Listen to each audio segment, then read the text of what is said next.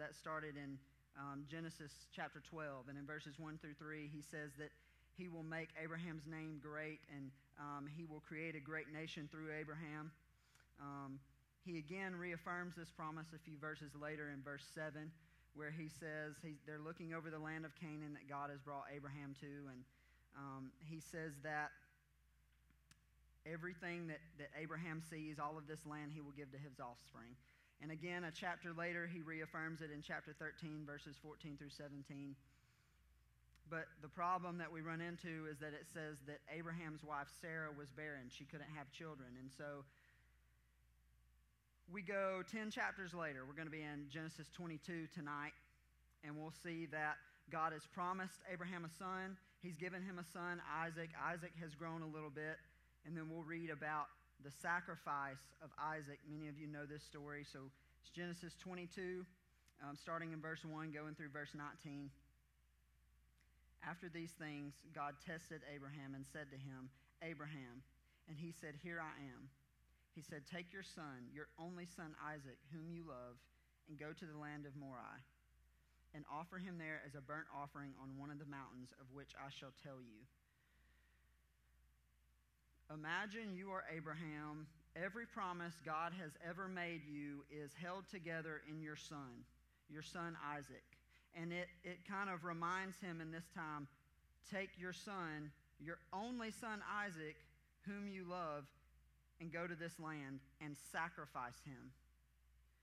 That would be difficult if you're Abraham, I would imagine. But we see as we're looking in verse 3, so Abraham rose early in the morning. You could also say that he rose first thing in the morning. There was no hesitation. He rose early in the morning, saddled his donkey, and took two of his young men with him and his son Isaac. And he cut the wood for the burnt offering and arose and went to the place of which God had told him. On the third day, Abraham lifted up his eyes and saw the place from, from afar. So this was a three day journey. Imagine this weighing on you for three days. And as we'll see in a little bit, Isaac doesn't know. He hasn't told Isaac yet. So Abraham knows this, and he's got to deal with this on this three day journey. On the third day, Abraham lifted up his eyes and saw the place from afar. Then Abraham said to his young men, Stay here with the donkey. I and the boy will go over there and worship and come again to you. And Abraham took the wood of the burnt offering and laid it on Isaac his son and he took in his hand the fire and the knife. So they went both of them together. And Isaac said to his father Abraham, My father. And he said, Here I am, my son. He said, Behold, the fire and the wood, but where is the lamb for a burnt offering? Abraham said, God will provide for himself the lamb for a burnt offering, my son. So they went, both of them together.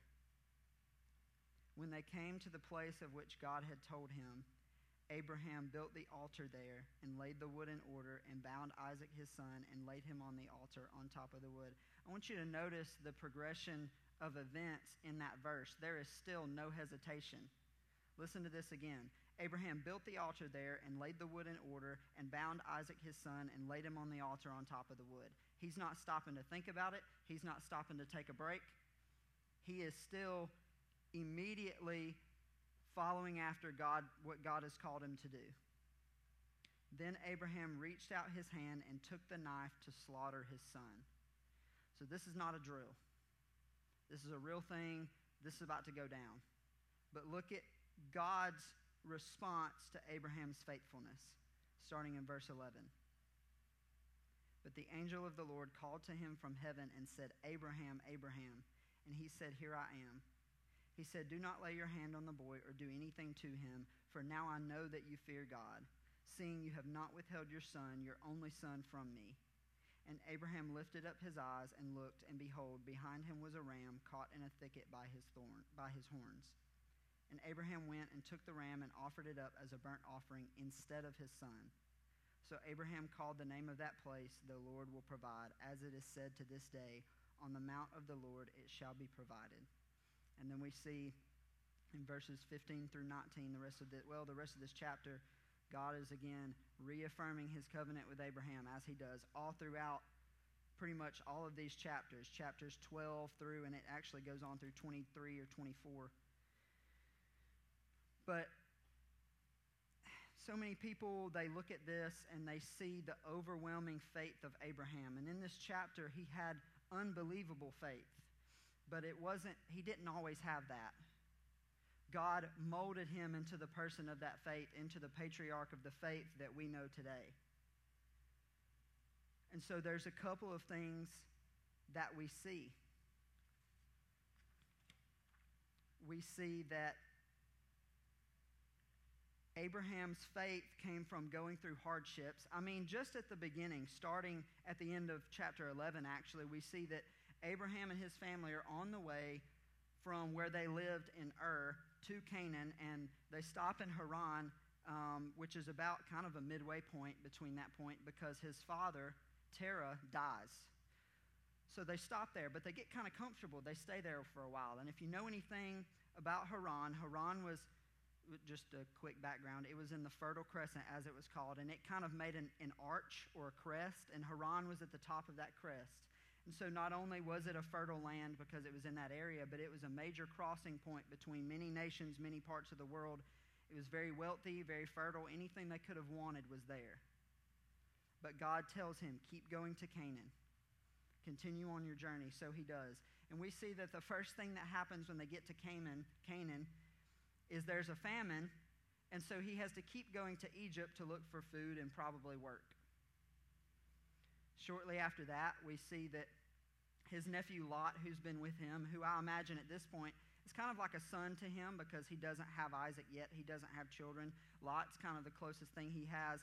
They're going to they're gonna kind of split up and they're going to dwell in different places. And so he allows Lot to choose where he's going to dwell, and then Abraham's going to go to the other place. So Lot looks around and he sees this area that's very green, it's very fertile. There's a lot of people there, and then there's this desert that's Canaan, and there's pretty much nothing.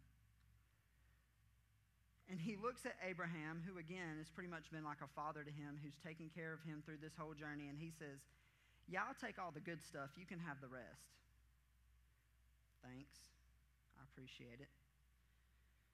Then, almost immediately after that, Sodom, which is where Lot chose to live, gets captured by surrounding armies. And Abraham has to go in with a little bit over 300 of his trained servants, and he has to go and he has to rescue Lot. And we see events like this all throughout the life of Abraham, just constantly. And it actually says, Stephen, um, the martyr, says in Acts 7 that Abraham owned not even a foot's length. He owned nothing. He dwelled in Canaan, he had nothing that he called his own. But God promised him an inheritance. The second thing we see throughout these verses is, or throughout these chapters rather, is we see that Abraham was not always the man of faith that he later became. God molded him into that man.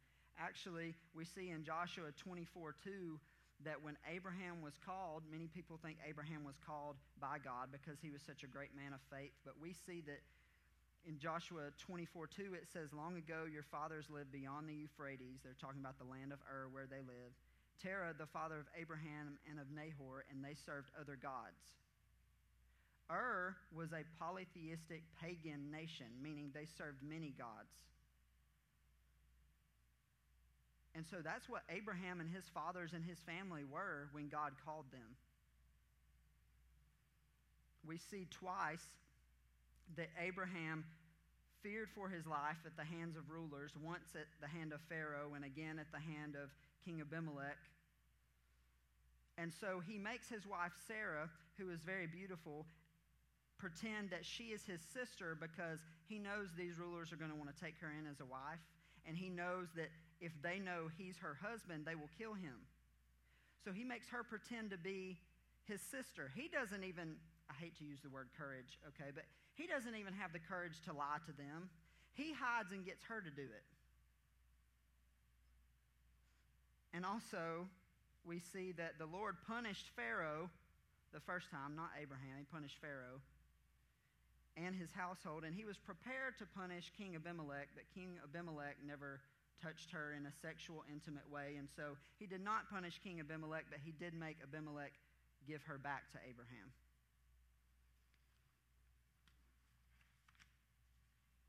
Many times he questioned God. Many times he asked God, Why? Where's my son? You've promised me this. I don't see him. He's not here. And God never does anything but reaffirm him and continue to protect him and be faithful to him. When he has every reason to get frustrated and just say, You know what? I take it back. You don't trust me? I'm not doing this anymore. He doesn't do that. And that's the third thing we see is that God continually protects Abraham and keeps his covenants and his promises. And he does this through providing him a son. He does this through protecting him from rulers of other nations that would be coming in to attack. And so, this is really short, but I just want us to understand what God's doing here. So many people read these chapters, these verses, and what they see is they see Abraham's abundance of faith. But what we need to see is God's abundance of faith, faithfulness, and keeping of his covenants to Abraham. Because the same God that kept his covenants to Abraham, that followed through with what he said he would follow through with, is doing that for us today but it's a little bit different with Abraham than it is with us because with Abraham, the way he followed through with his covenant with Abraham was he provided another way for Abraham to where Abraham would not have to sacrifice his only son that he loved. But the way God kept and continues to keep his covenants to us is he willingly sacrificed his only son that he loves. His son that is holy and perfect and righteous, and he took the place for us. And the application is so simple. We have this word to show us that God is faithful. We have this word to show us everything that he's done for Abraham and everyone all throughout history. And so when we read this and we get to know him, that's what we should see. We should see the character of God and his love and his faithfulness to his children. And all we have to do is trust and have faith. That's all we have to do. He's given us more than enough reasons to believe in Him, to have faith in Him, to put our trust in Him. We just need to stop fighting it. Just we, we need to give in to the Lord because He is faithful to us. Father, thank you for your word, your word that is so strong that is saturated with your faithfulness in every story, in every chapter, in every verse, over and over and over again. It's saturated with your love for your children and how you protect them and take care of them through every circumstance and trial. So I pray that as we read this, we would believe it. We would believe you and who you say you are and what you say you have done that our trust would be in you and you alone, and that we would not be distracted. And as we have nights like tonight where we get to have fun, we get to enjoy each, enjoy each other, we still wouldn't be distracted from what we really come in here for. And that's to worship you and the covenant making and keeping God that you are. Thank you for your word. Thank you for your son who died for us according to your will so that we would have a way out of sin, we would have a way out of hell that we so much deserve. Again, thank you for this, Father. We pray these things in the name of your Son, Jesus. Amen.